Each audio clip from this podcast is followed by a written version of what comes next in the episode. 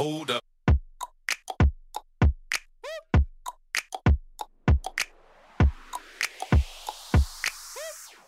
Welcome to another episode of Connect and Move Radio. I'm your host, Andy Fortuna, with co host Tim Langer. Today's episode, we'll be talking about online programming for strength and fitness and combining strength conditioning uh, with physical therapy and the aspect of clinic care. Today's guest is Teddy Willsey, founder founder of Healthy sorry founder of Healthy Baller PT, Citizens Athletics online training and rehab temp, uh, templates app, and Limber, a digital healthcare solution app targeted towards corporate wellness and workplace initiatives. He's also, or Teddy Willsey is also a powerlifter, strength enthusiast, former strength coach for four years before he entered physical therapy school. Teddy, welcome to the show, bud. Thanks for having me. Good to be on. Of course, of course, of course. So, Teddy, talk to us. How did you get to where you're at right now? Oh man, a, a lot of different stuff, a lot of different experiences along the way, but you know, it all kind of started with just a love for fitness and a love for strength training. And that was really my initial introduction to to the gym and and just being passionate about what I do. Um so I played high school football and I was really into strength training at that point in time and into training in general. After a couple shoulder dislocations and a labrum surgery, I decided uh, that wasn't going to be for me to play college football. And so instead, I decided to go pursue learning more about strength conditioning with an exercise science degree and also wanting to go to PT school at the same time because unfortunately, I was in and out of physical therapist offices when I was in high school. Mm. And um, that just one thing kind of led to another. The one big, I would say, block in my career, which ended up being a blessing in disguise, was that my grades weren't really good enough to get into PT school right away. Mm. And at the same time, I really started to fall in love more with strength and conditioning. So I decided to at least put PT school on hold. And I think becoming a strength coach and doing that for years before going to PT school was the best thing I could have done for my career. And, uh, you know, at this point in time now, I kind of do a little bit of everything I'm a jack of all trades to a certain extent, but I think that with the the knowledge of you know what goes on in the gym, in performance settings, as well as rehabilitation, is what has allowed me to um, do what I do now and kind of create this this unique uh, physical therapy practice that I that I own now and run.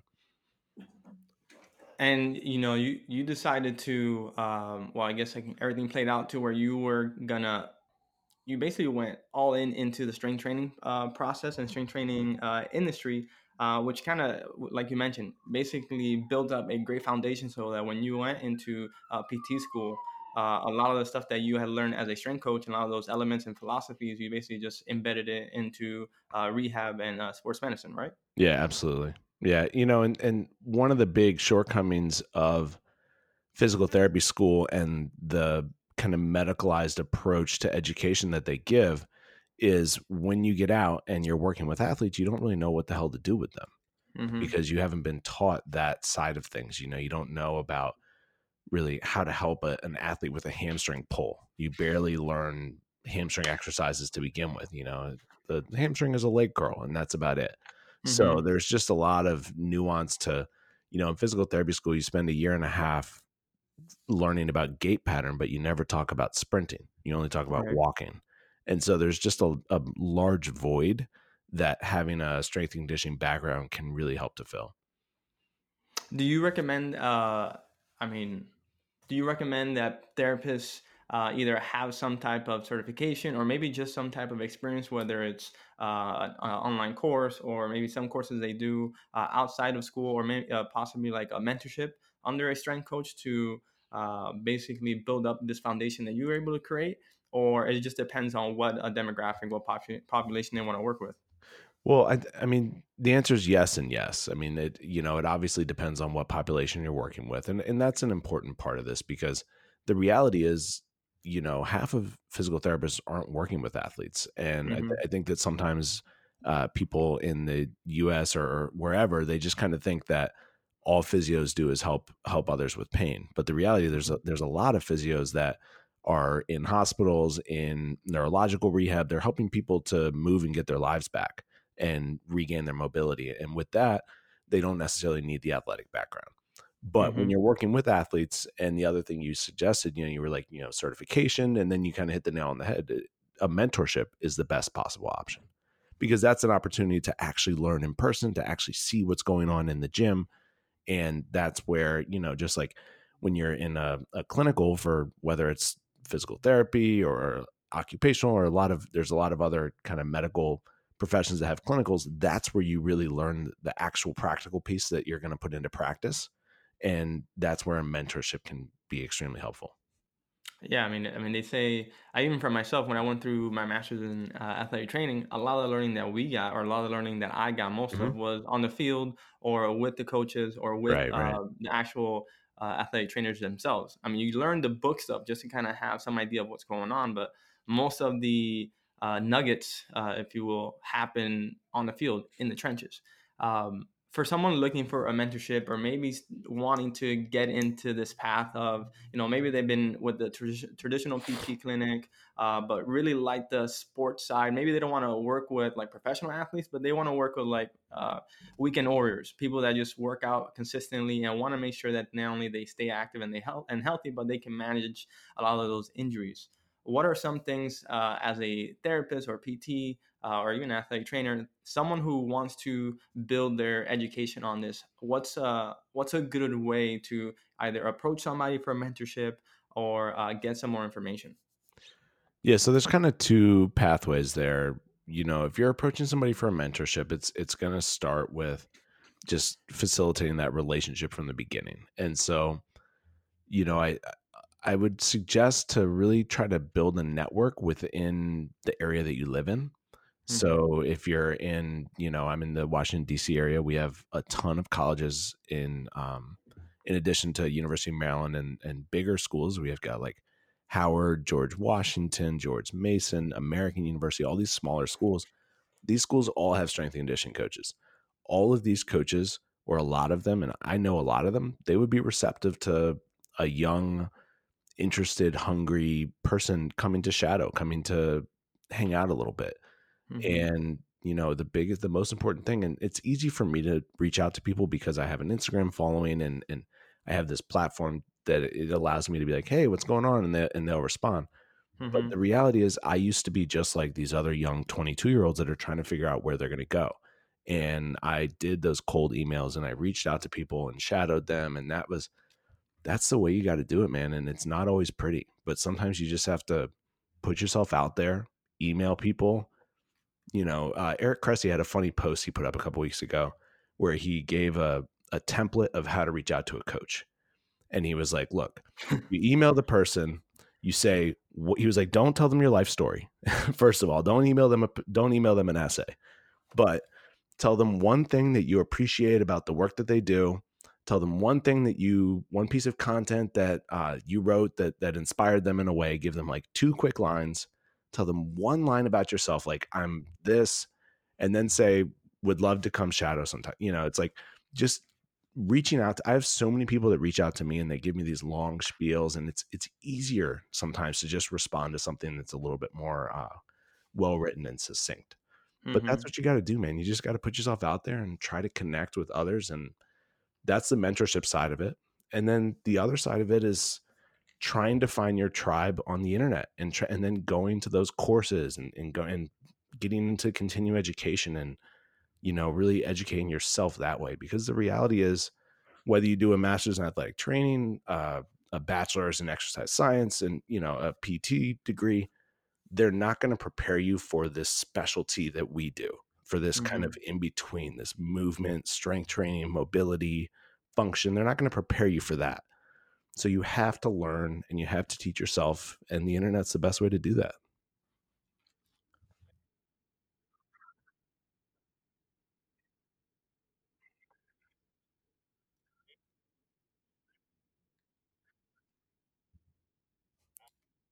yeah yeah so um so Tim Rowland is a physio in Australia, and he started Physio Network about two years ago. And he reached out to me, uh, asked if I wanted to be a regular contributor and author.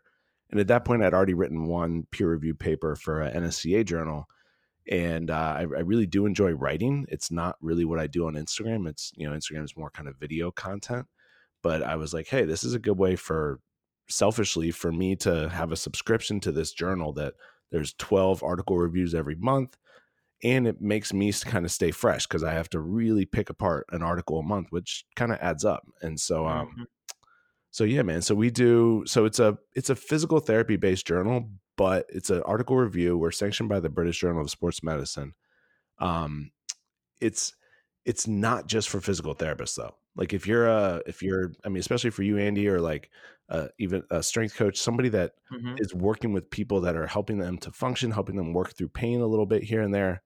I think there's a lot of benefit to it. And we also like for example, the article that I did last month was all about the strength deficits that athletes have after injuries and how mm. important it is to continue to power train and to train and to work on maximal strength and these these physical qualities that are kind of a neurological based summation of force quality. Uh, the article that I read was all about the markers that we see in post injury up to two, three years after ACL, for example. So mm-hmm. these so these concepts are really important that we talk about. They're really important not only for physical therapists but for strength coaches and anybody else, really, because mm-hmm. you know injury is part of the human experience. It's part of sport, and uh, everybody gets injured at some point in time. So your role in the Physio Network is to uh, break down the the article or the literature and then kind of give your points, or do you write an article about the or or you write a like a summary of what you read and your key points out of it? Is that is that how it works? Yeah, so there's the 12 articles each month. I'm writing one of them, and what they are is a review of a research article. So, you know, yeah. you might take a 10 or 15 page article and condense it down to one and a half pages. Yeah. And so yeah, we're yeah, talking that... we're talking about the the you know, I'm one thing I'm looking at is the the methods of the study. How how was this data actually acquired? Is this something that maybe the conclusions of the study aren't quite what we think they are? And there are some articles that I review that I'm like, hey, this article is awesome. This is really contributing to our knowledge base. And there are other articles where I'm like, this was kind of crappy. And I thought that they shortchanged us a little bit and we need to keep looking into this subject. So it's um yeah, we're we are trying to review them as honestly as possible. Um, how often, or not how often, how long have you been um, doing these these articles and these reviews? Two years. Oh, two years! Wow. Do you see yourself being uh, part of this group for for a while? Yeah, yeah. Um, you mentioned uh, a part of the, the about the mentorship and Cressey's uh, post, which I actually saw. Um, Brett, uh, Brett Bartholomew, he actually has a podcast that I recently listened to with Danny Matta, and he spoke about the same thing. That a lot of people tend to reach out to him uh, for favors, right? For like, hey, can you, uh, you know, I'm I'm so and so, can we meet up? And one of the things he mentioned, when you hit it on the head as well, was uh, he would reach out to people. He'd say like, uh, "Hey, I read your, for example, in this case, if they're reaching out to you, Ted, he's like, "Hey, I just read your review on this article. Um, I just have a couple questions as far as you know about these two points. You know, if you can elaborate a little bit more, or uh, you know, answer maybe one or two questions that I have. Uh, you know, I, I, I, respect your time. Uh, thank you very much for all the everything that you uh, post on social media. You know, and everything you do with uh, Physio Network. Boom. Instead of just yeah. saying." hi, my name is so and so. Can we talk? right, you know, exactly. Showing some uh, initiative that you've obviously understand I understand where this person is coming from, understand some of the information that because a lot of people, right? A lot of people not only on social media have information, free information. Um, already put out because a lot of people have these uh, questions and have had these similar um, suggestions. So uh, a lot of people when they reach out to people and they're asking these questions like hey you know i have a whole like 10 posts talking about this you know look at that before and then come back to me and most people don't look at that or they have a free ebook or they have like an article a blog on their website um, you know one of those things that it could be uncomfortable times when you reach out is to do a little bit of the research right before you uh, reach out to this person that I mean, it's not like, for example, like you, Ted, you have two businesses, you have a social media presence, you have other stuff going on, family and all that stuff. It's not like uh, you have like time to be like, okay, right, right. attend to everyone.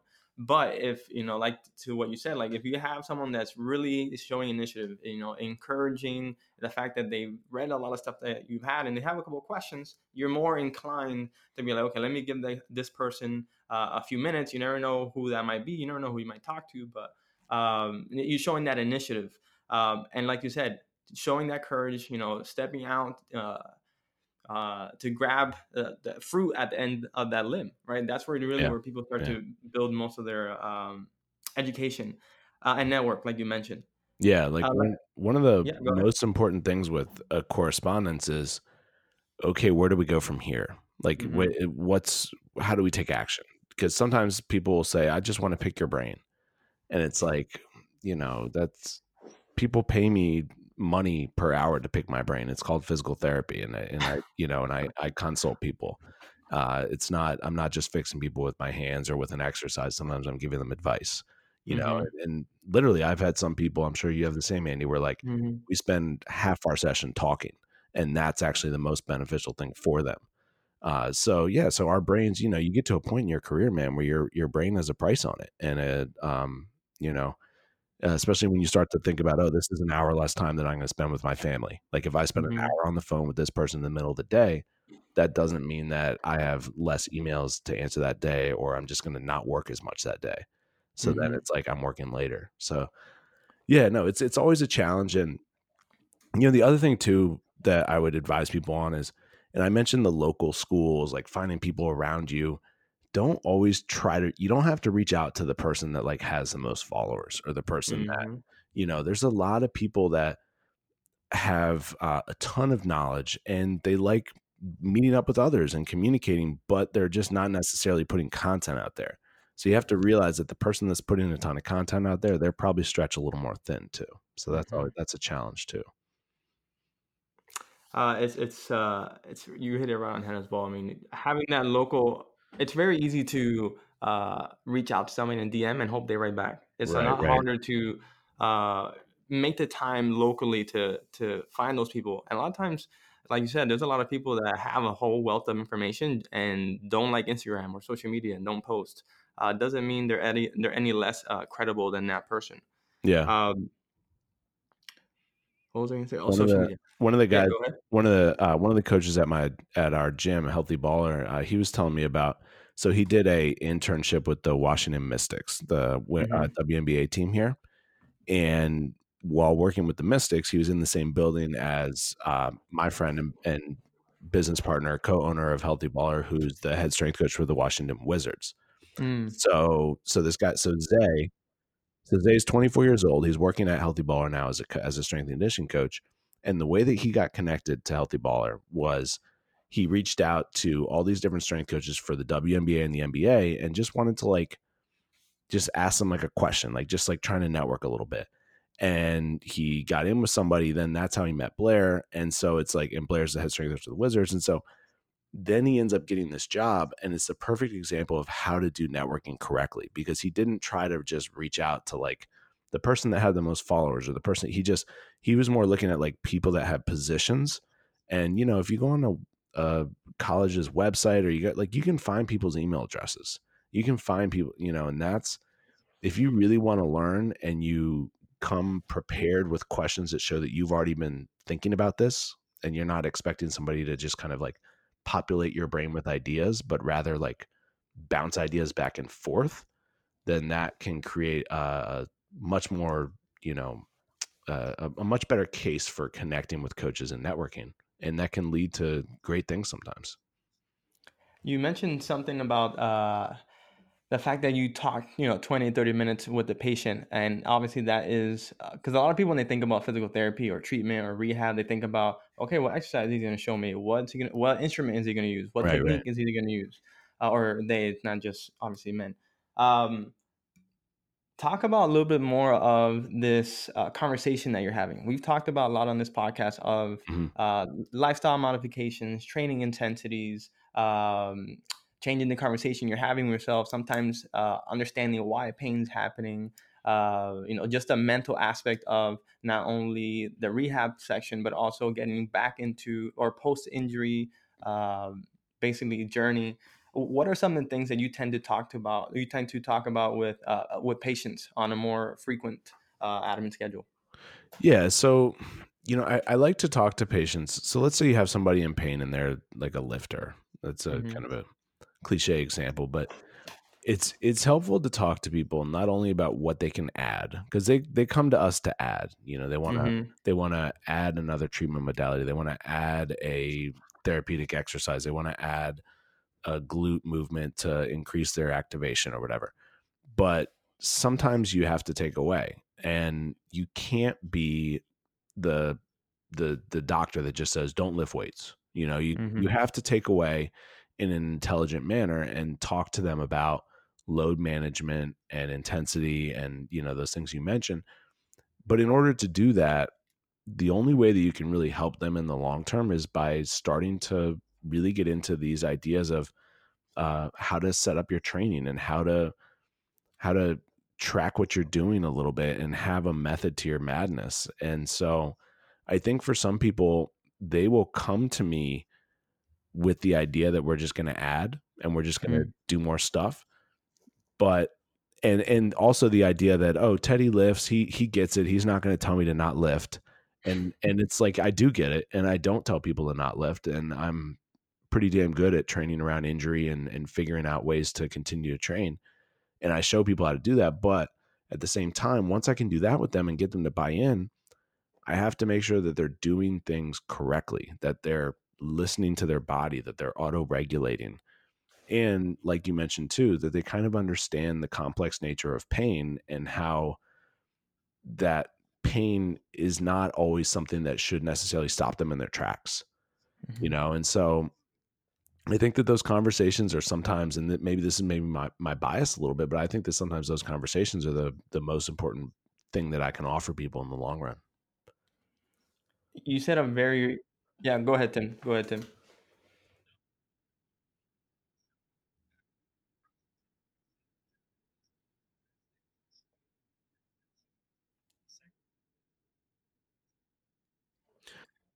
Oh yeah, yeah, absolutely. So that's so that's like a whole nother, you know, when when I wrote that post, it was more kind of targeted towards some of the some of the athletes that I see that uh they'll get really poor advice from their doctors or they'll think, you know, telling them to, hey, you're in a boot for six weeks, don't do anything.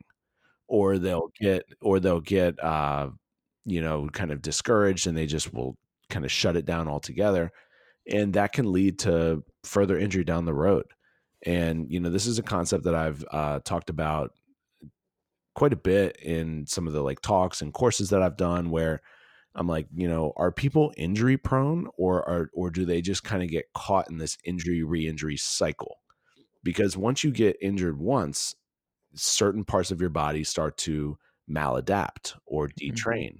So if you come back from your ACL, you're going to be more likely to pull your hamstring. And you see that all the time. And then once you have that hamstring and you're back from that, it's even longer. And it's even longer since you've been doing stuff. And maybe you have to kind of shut it down even more. So then you're more likely to pull your hip flexor on your other side. Or, you know, there's kind of this like, uh, this rolling uh, snowball down a hill effect where it just gets larger and larger and more things can compile when we allow people to completely detrain. So uh, I think it's I think it's essential to find some way to continue to challenge people, and it can help to speed up their recovery timeline uh, quite a bit as well. You said a, a very important word uh, that I don't think many people caught on, which is buy-in. That might be two words. Um,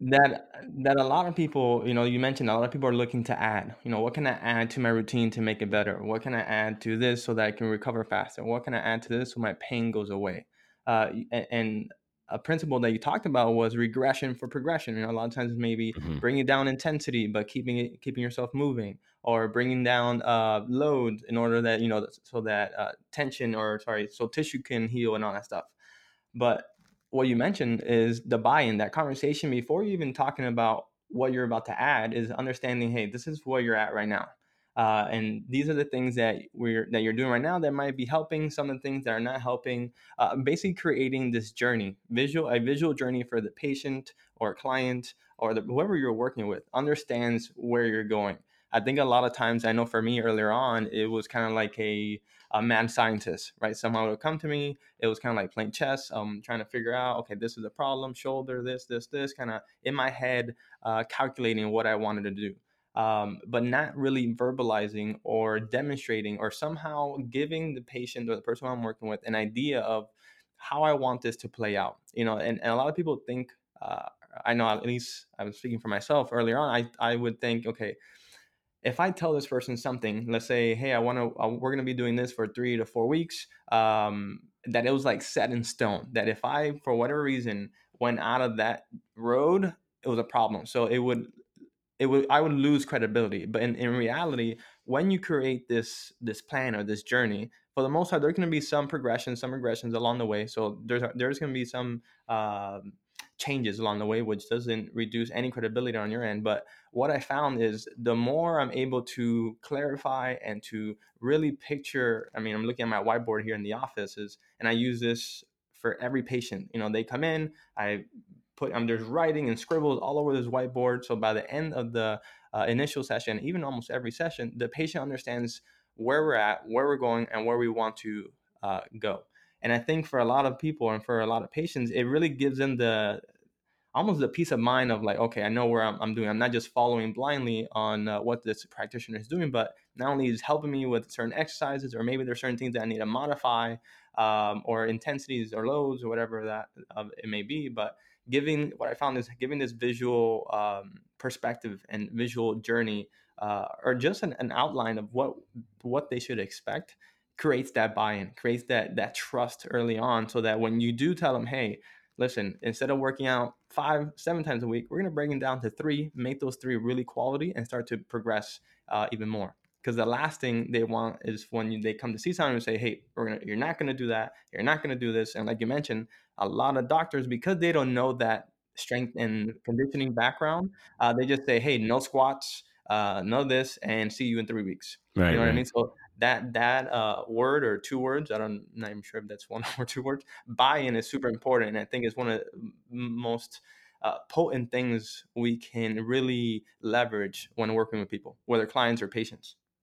Yeah, and it's you know I you you have your own practice, right? You mm, work for yeah. yourself, yeah, and, mm-hmm. and you know, uh, so you and I are one and the same in in that, right? And it's the buy-in and all that is extremely important too, because not only does it help our patients to see what we're going to do and start to understand, but it also helps us to retain the business.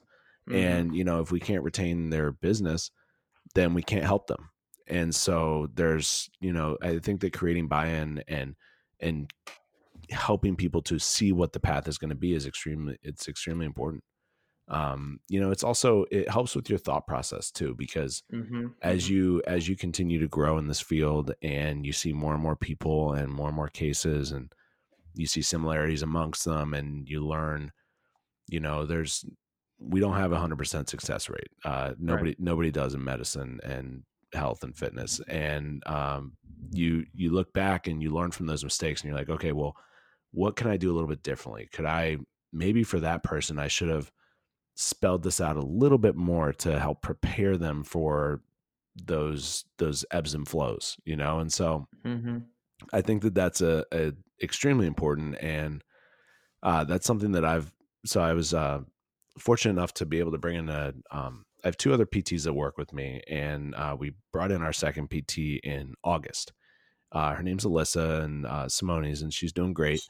And that's a big. So I mentor her. We we meet every week, and I just kind of we talk to we talk about her cases and her patients and uh, challenging, you know, different challenges that she's had, uh, areas and room for growth, uh, goals, et cetera, et cetera.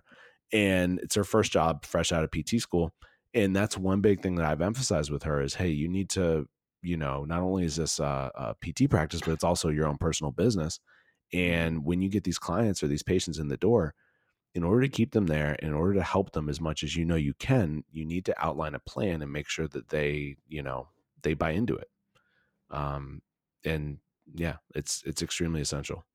Do you guys do like packages or or that sort of thing? Yeah, I call them programs because Yeah. packages. Uh, I don't know. I feel like programs has a more.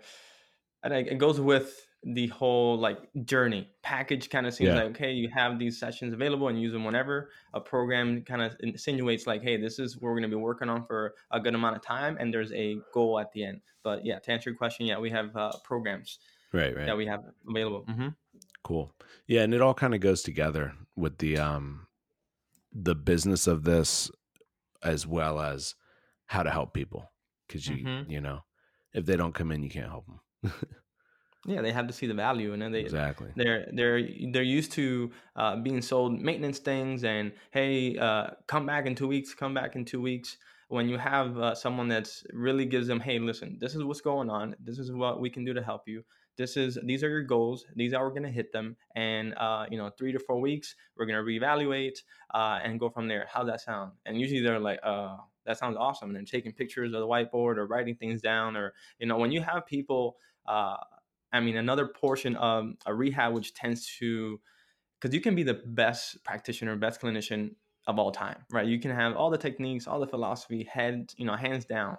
But the person that you're working with doesn't adhere to what you're saying, it's like it never happened. Right. So a, a lot of this kind of like uh, buy-in and whiteboard talk and getting them to to really uh, listen to where you're, you're or value what you're providing um, builds the adherence because if they're for us we don't i don't know about you uh, teddy but for us we don't we don't uh, accept insurance and uh, one of the big reasons for that is um, one it takes away the headaches uh, from our side of the business but also it creates accountability um, on the on the person that's working with us because what we know is if someone pays, they pay attention. If someone, you know, is paying like a $10 copay or whatever it may be, or, you know, a cheap price, they're like, it's just another expense. But when they have to actually pay for something, uh, you know, well, well, well earned, or sorry, well hard, hard earned money, uh, for something, they're going to pay attention to it. So every time they come in and any suggestions you give, they're going to be like, okay, Andy says this, I'm going to stick to the app or the, or the training, uh, training program or the whatever, you know, suggestions he asked. And every time I come in, I'm looking to get better. I'm not just looking to, you know, just come in and, and check a box or whatever, or fill another uh, script.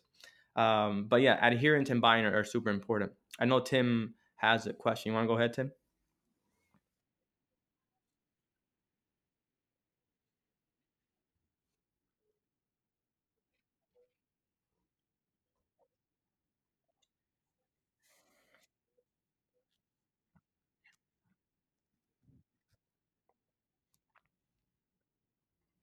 Yeah, yeah. So um, Citizen Athletics was started with myself and Sam Spinelli. He's the strength therapist on Instagram, and uh, we we got together about a year and a half ago, a little bit more than that, and we were just kind of um, yeah, almost two years actually. We were just kind of brainstorming. Hey, what can we do to create a a training product or system that is uh, it's you know that it's more thoughtful, more wealth, more more comprehensive than the average thing that's out there. And it's not just marketing to people saying, hey, you can lose eight pounds and gain four pounds of muscle in the next six weeks. And it's like, you know, that's not, neither of us are about the quick fix. We're about trying to help people to make changes in their lives.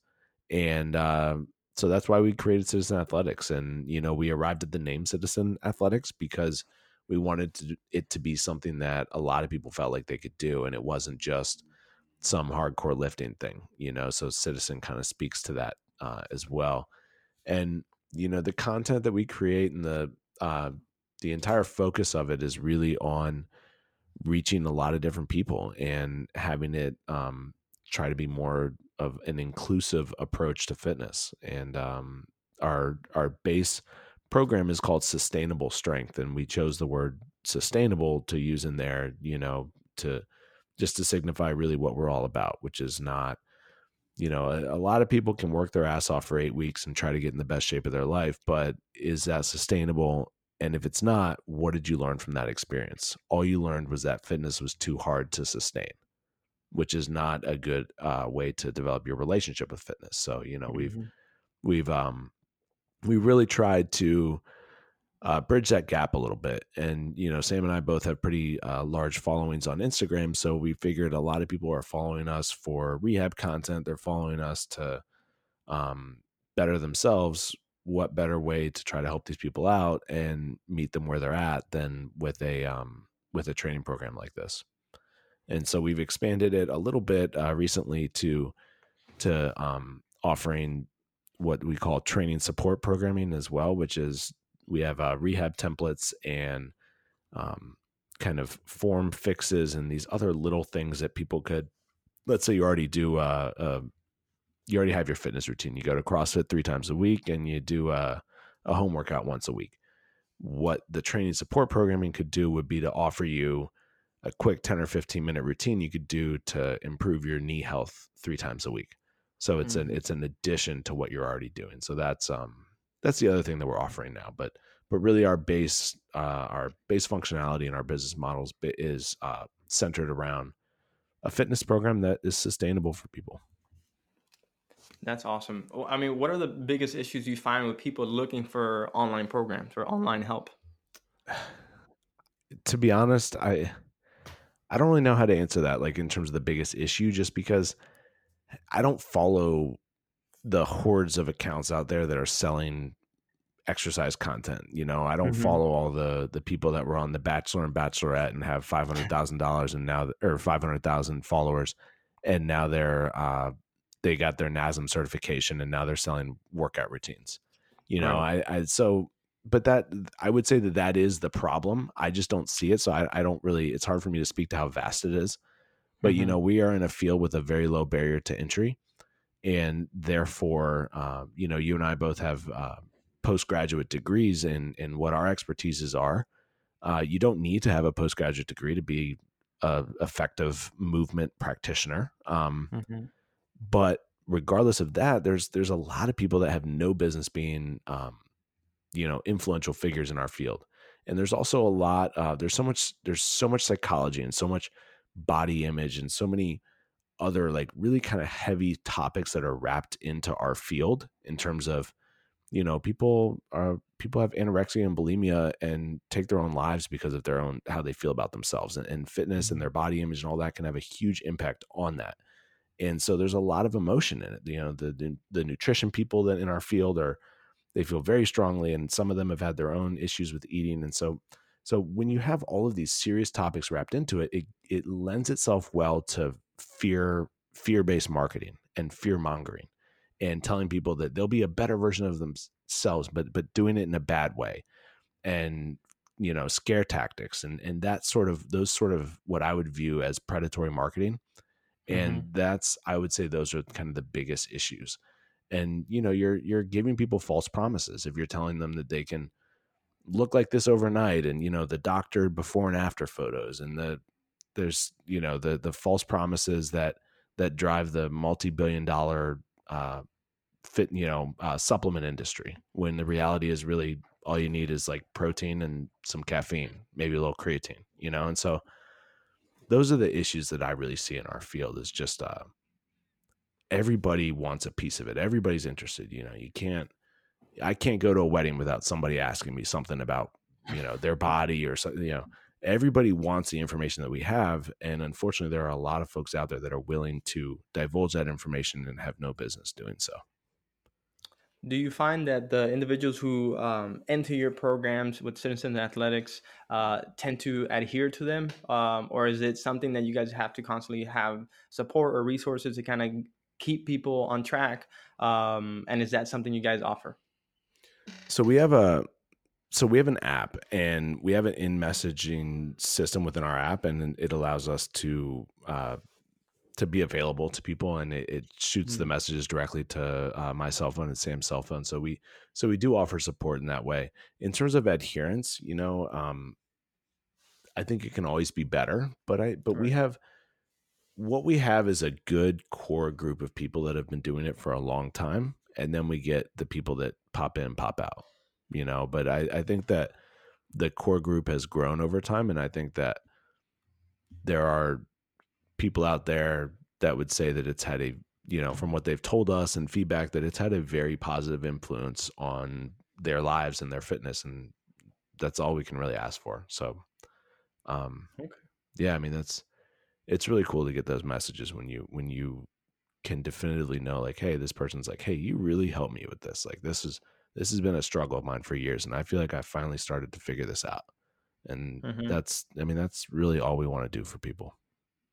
for for someone who's you know listening to the podcast and listening to this episode and listening to uh, everything you got going on with Citizen Athletics, what's the best way to start? I know you mentioned a couple of templates, but maybe they're not really sure where to kind of start. Um, and, and you know, someone that wants to kind of add something to their routine to, like you mentioned, to improve uh, what they're already doing. Sorry, what's what's the best way to do that? Yeah, what's the best way to you know they're listening now to the podcast and, and they're liking what you're saying as far as with Citizens, uh, Citizens Athletics.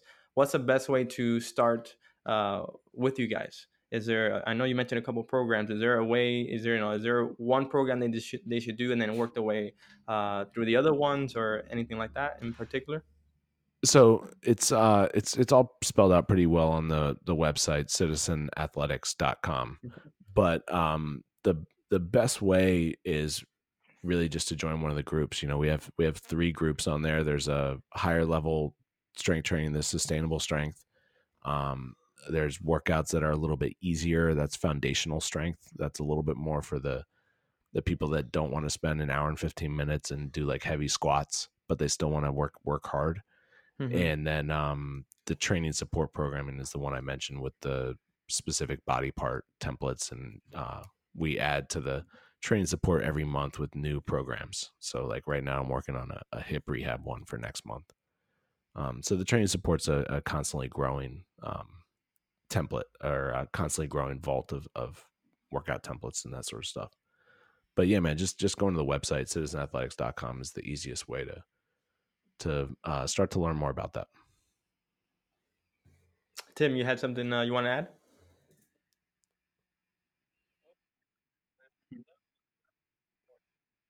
Okay. Anything, anything you wanted to talk about real quick?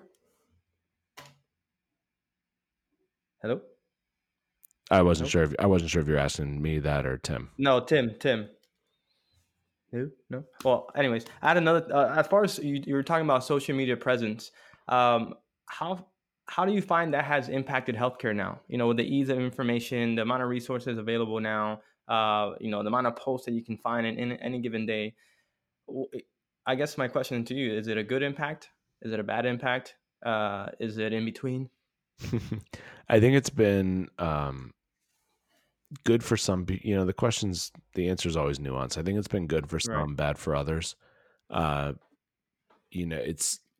I think that overall, people that are self motivated are are able to find more information than they used to be than they used to have Mhm. access to. You know, you Mhm. you think back to uh, like pre Google even um, you know where that's before my time. I mean, but um, you know that we didn't even have the ability to just like look up simple stuff.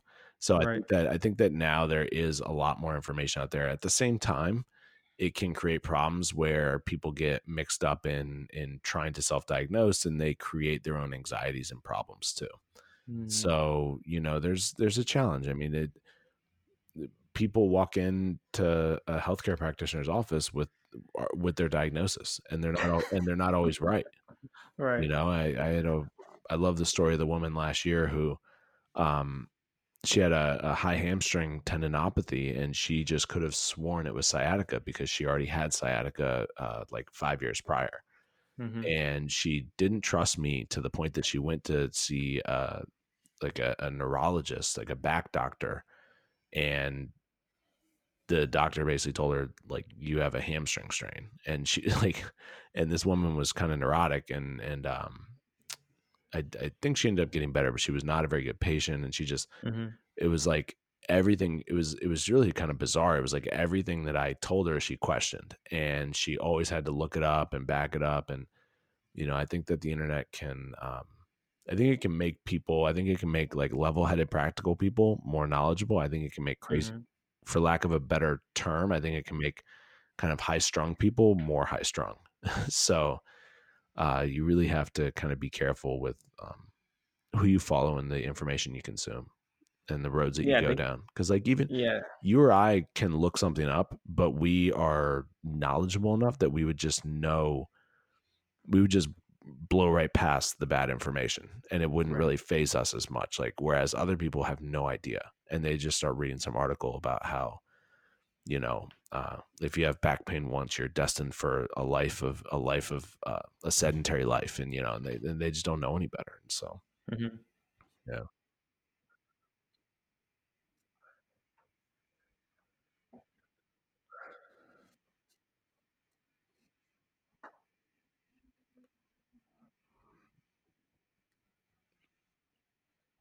oh man, uh, I think you have to look at the people that you're following's backgrounds. You know, so if the if if if the only person that you're getting fitness information from is somebody on Instagram that just became a personal trainer last year after they were on The Bachelor or The Bachelorette. I'm using that example because my my wife watches that show sometimes and she showed me some she showed me some girl and she was like, You would hate this girl. And she showed me and she showed me this girl's Instagram and she like had just became a personal trainer after she got anyways. Um, but I would say, you know, it's kind of common sense stuff. It's like, look at where this person came from, like figure out something about them. And then the other thing is, you know, with the age of information that we are in, more and more people like myself are putting some stuff that we spend more time on behind paywalls. And the reason is because if we don't, next thing we can get caught up in allowing Instagram to be a full time job that doesn't pay any money. So it's, you know, where part of uh, paying for something is that, like what you were saying, Andy, with the programs that you sell, you can get people to be buy, bought in more. They can be more engaged. You can also, and this doesn't apply for everything. There's always, you know, exceptions, but you can Filter. rest assured exactly you can rest assured that if you're paying for something from a professional hopefully it's gotten a little more time and care put into it and you can reach out to that person. You know uh, i've every single person that has ever bought something from me and reached out to me has gotten a thorough response in a very expedient amount of time you know? Whereas i have hundreds uh probably you know thousands of dms over the years that have not gotten responded to just because i can't spend an hour every night responding to them so Mhm. so you know I, I think that investing in yourself seeing a professional too you know i have andy i'm sure you have some people like this i have some people that like they'll come see me like they're they're like they love working out and they get after it but they get little tweaks they come see me like two three times a year you know just for like one little thing here or there like hey my shoulder's been bothering me i give them a few things all right i'll see you again in a couple months you know and it's like Mhm. I think that the you know people that are investing in themselves is uh are are seeing better benefits too. So those are those are kind of the two you know the two ways that I think that the average person who's just into fitness and exercise can um, be more you know self sufficient and, and educated. Yeah, and and to add on to that, I mean, just like you were to go to a restaurant or somewhere else, you would research the heck out of that place, right? Because you're before you spend money, you're gonna be like, okay, what is this person saying? And you're not gonna just go off the first review because the first review is gonna be probably a five star about whatever, whatever, and maybe the next two might be a four star, and then you have a three, and then you kind of read and you you go off the the average of what you see, right? Uh, a lot of times with people, especially kind of like what you mentioned earlier, fear mongering, or, or just when you get somebody at the heat of just despair, someone's been having low back pain for a long time, and you tell them, "Hey, I'm having this Monday, uh, Cyber Monday thing about, uh, um, I don't know, anything compared to whatever." And at that moment, that person's like, "Okay, I'm gonna go for this," rather than you know being an info, uh, informed consumer. Look at who that person is. What are they talking about? What's their track record? What are the other posts have they talked about? You know, maybe reach out to them and kind of get a feel of who they are before you are getting their information and then running with it. Um, and like like Teddy me- uh, mentioned, try to find somebody that you're working with or nearby that um, you can talk to and have as a resource. Um, because there's nothing compared to having someone nearby. Yeah, you know, there's a lot of good resources online, um, but having that in person or having someone that can actually look at you.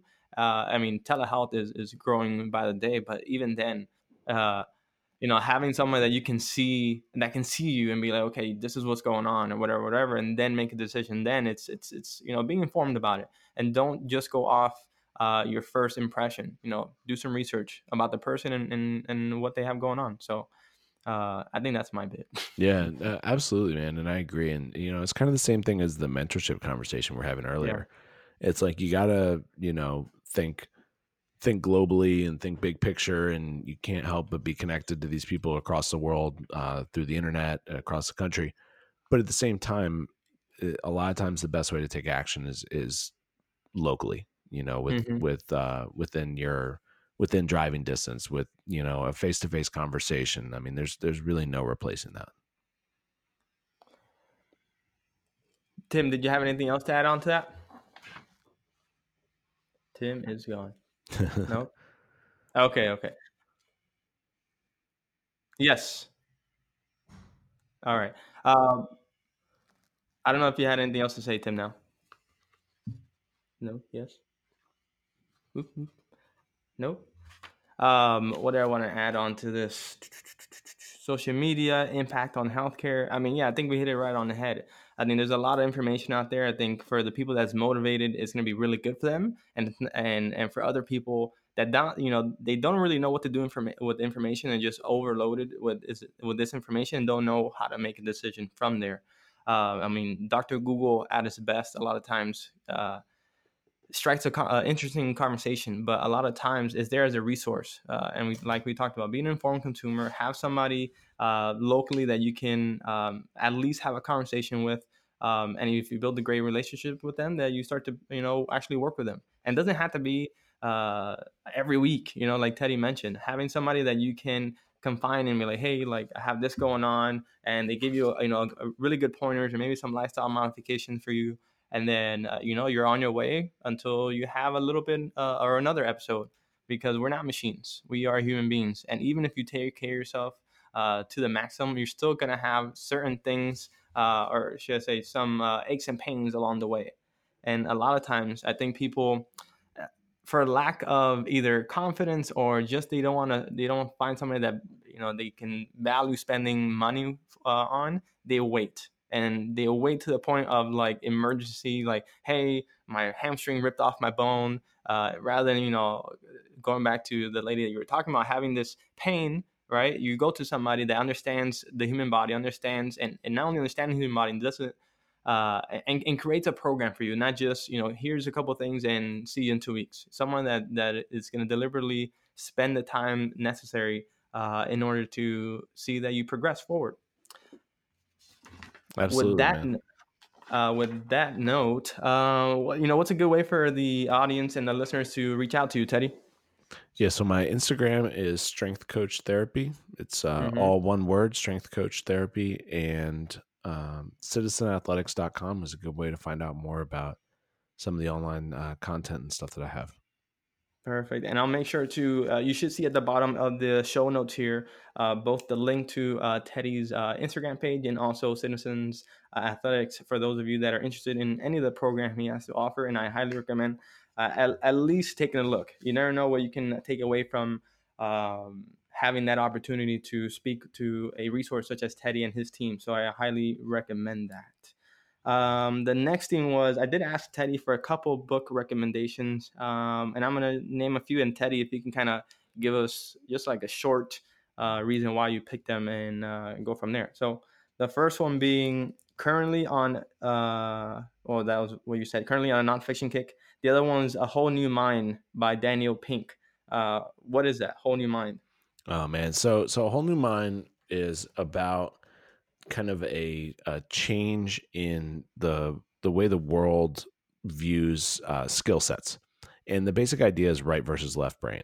And you know, at a point in time, we were developing all these new ideas, like how do we make cars more uh, fuel efficient? How do we um, build houses for cheaper? You know, and uh, how do we how do we get food to more people for less pricing? So anyway, so we had all these like objective goals and the expansion of our world, and you know this is probably from like the 1950s up to early 2000s and then now what's happening is the the ideas that are being valued and that are more important aren't these like it's not like objective thinkers. It's not computer programmers. It's not it's not these uh you know engineers because we have a lot of that stuff figured out. And so now it's there's more creativity involved in it. It's like how can we do things differently? How can mm. you know apple's a perfect example. It's like they didn't create the touch screen but they made the best one and it's like mm. how can we how you know with the iphone and like how can we redesign things to work better for people you know? Like we are we've had delivery food ever since we were little kids but now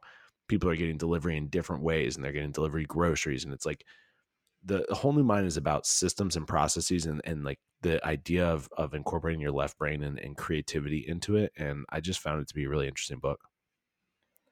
And the next one was atomic habits james clear yeah, man, this is just another nonfiction. It's it's kind of like a self help, and it's just a, good uh, good way to kind of think about setting goals and and again processes and you know being a, a multi business owner. Uh, I've my life runs on on habit and systems, and uh, I'm always trying to get better at them. And and when I listen to and read books like that, it really helps me. What do you mean they didn't teach you business systems and operations in PT school? Absolutely, what? absolutely not. yeah that's and that's something that i'm currently learning more and more every day especially as a business owner. It's it's it's learning that right? It's learning the the systems approach is learning how to create you know because um, i think anyone that goes into business is very creative right? But the hard part is getting whatever's in your head out into some type of live document or information so that when you hire somebody or at least an admin they understand kind of like what's in that crazy head of ours i would say um, so one of those things that I've been working on the last few months is that is creating systems, creating tasks, creating operations. Um, because you know a big part of our business. I know for me, I'm practitioner first. Like I'm, I mean, if I can just work with people 24 seven, that's what I like to do. But the other side of that is to make sure that the business is running, and a big part of that is like what you mentioned. So um, yeah, and I recommend. I mean, even if you don't own your own clinic or you don't don't own your own thing, I think getting into the habit of creating or being more effective with your time, uh, whether it's at home, the way you clean, or the way you, uh, I don't know, change your oil. I think creating little processes and little systems to make things effective not only not only creates a habit of being more effective with the time that you have, but it, it allows you to work with people at a better um, perspective, which is another part to that. So um, yeah, so I, I recommend that. Um, cool. So this next part um, we'll talk about is what we is what we call speed round, or Tim likes to call uh, rapid fire. Uh, unfortunately, Tim had uh, he can't really hear us that well, but I know he can hear me. But anyways, uh, so rapid fire or speed round is basically Teddy, where I ask you a few questions here, and then uh, whatever comes to the top of your head, you fire away. Cool. Sounds good. All right. So the first question is your greatest fear. Oh man. Everything all of all of the technology and systems just like falling apart. you know, like sure. Fair enough. Uh it's kind of like Terminator, just like every, yeah, like, yeah. it's like World of Worlds, just yeah. everything is coming. Okay, fair enough. That's that is scary. Um, you know, one thing I, I I think about all the time. I have an Alexa in the room. She probably turned on right now. Uh, is she's hearing my every word, but I also use her a lot. I'm sure one day she's just gonna have a full blown conversation with me and just, uh, yeah, that's just this scary. Uh, next thing, one thing you can live without, can live without. I can live without. Um, pizza. Really? Wow. so, with that being said, your favorite food, what is it? Hamburger and fries, man. Bur- from where? Is it like uh, homemade or like you like for nah, a specific nah, spot? like a like a like a restaurant burger and fries, not like a fast food. Is there a restaurant that you is like your go to when you're feeling for a hamburger, hamburger and uh and fries? Um, yeah, I mean there's a there's a dive bar near me called Quarry House, which that makes a, a real good burger. okay. Uh, last movie you saw? Last movie I saw. Oh man, what was the last movie I saw? It could be in the movie theaters. It can be on Netflix. It can be on Hulu. And I'm not. I'm not good at speed rounds, Andy. I'm, I know that's it's what it's made for. Right, right. what was the last movie I saw? I honestly don't even know, man. I haven't watched a movie in a while. No worries. Uh, last question for all the fanatics. Uh, favorite superhero? Uh, I'll go Batman. Batman. Okay, yeah. you know, Batman and Superman are like the prime time ones that people pick, and then for women, it's usually Wonder, Wonder Woman or yeah, I think Wonder Woman. Um, all right, so this last part is really where I give thanks. Uh, there's three thank yous I always like to give, and the first one goes to you, Teddy. You know, I can't thank you enough for you know taking the time. Uh, there's a lot going on in your schedule, a lot going on on your end. So for you to take the time uh, to jump on the podcast to give the listeners some value, some some education, not only for uh, for us too. I mean, I know me and Tim have learned a lot uh, through uh, this episode. So uh, thank you very much for taking the time. Yeah, absolutely, man. Thanks for having me. The second uh, second thank you goes to our listeners. You can have been listening or you know doing anything at this moment, uh, but you took the time to listen to this episode with uh, with Teddy. So thank you very much uh, for giving us this platform to uh, you know spread some more information, spread some more knowledge, um, and again do something that we uh, love to do. So thank you very much to the listeners. And the last thank you goes to our clients, goes to our patients, goes to those people that we get to work with um, on a daily basis, even if it's online um, you know thank you for giving us the opportunity to share our skills to share our passion and to value what we have to offer. So thank you very much uh, for those people uh, that give us that opportunity. And with that being said this is connect and move radio. I'm your host andy fortuna signing out. Hey there andy fortuna here and i hope you enjoyed that episode. I love the opportunity to connect and share information with passionate people just like you and would love the opportunity to do the same for others. So please take the time right now to leave a five star review and help spread the word about this podcast. Thank you so much for your support and see you on the next episode. Hold up.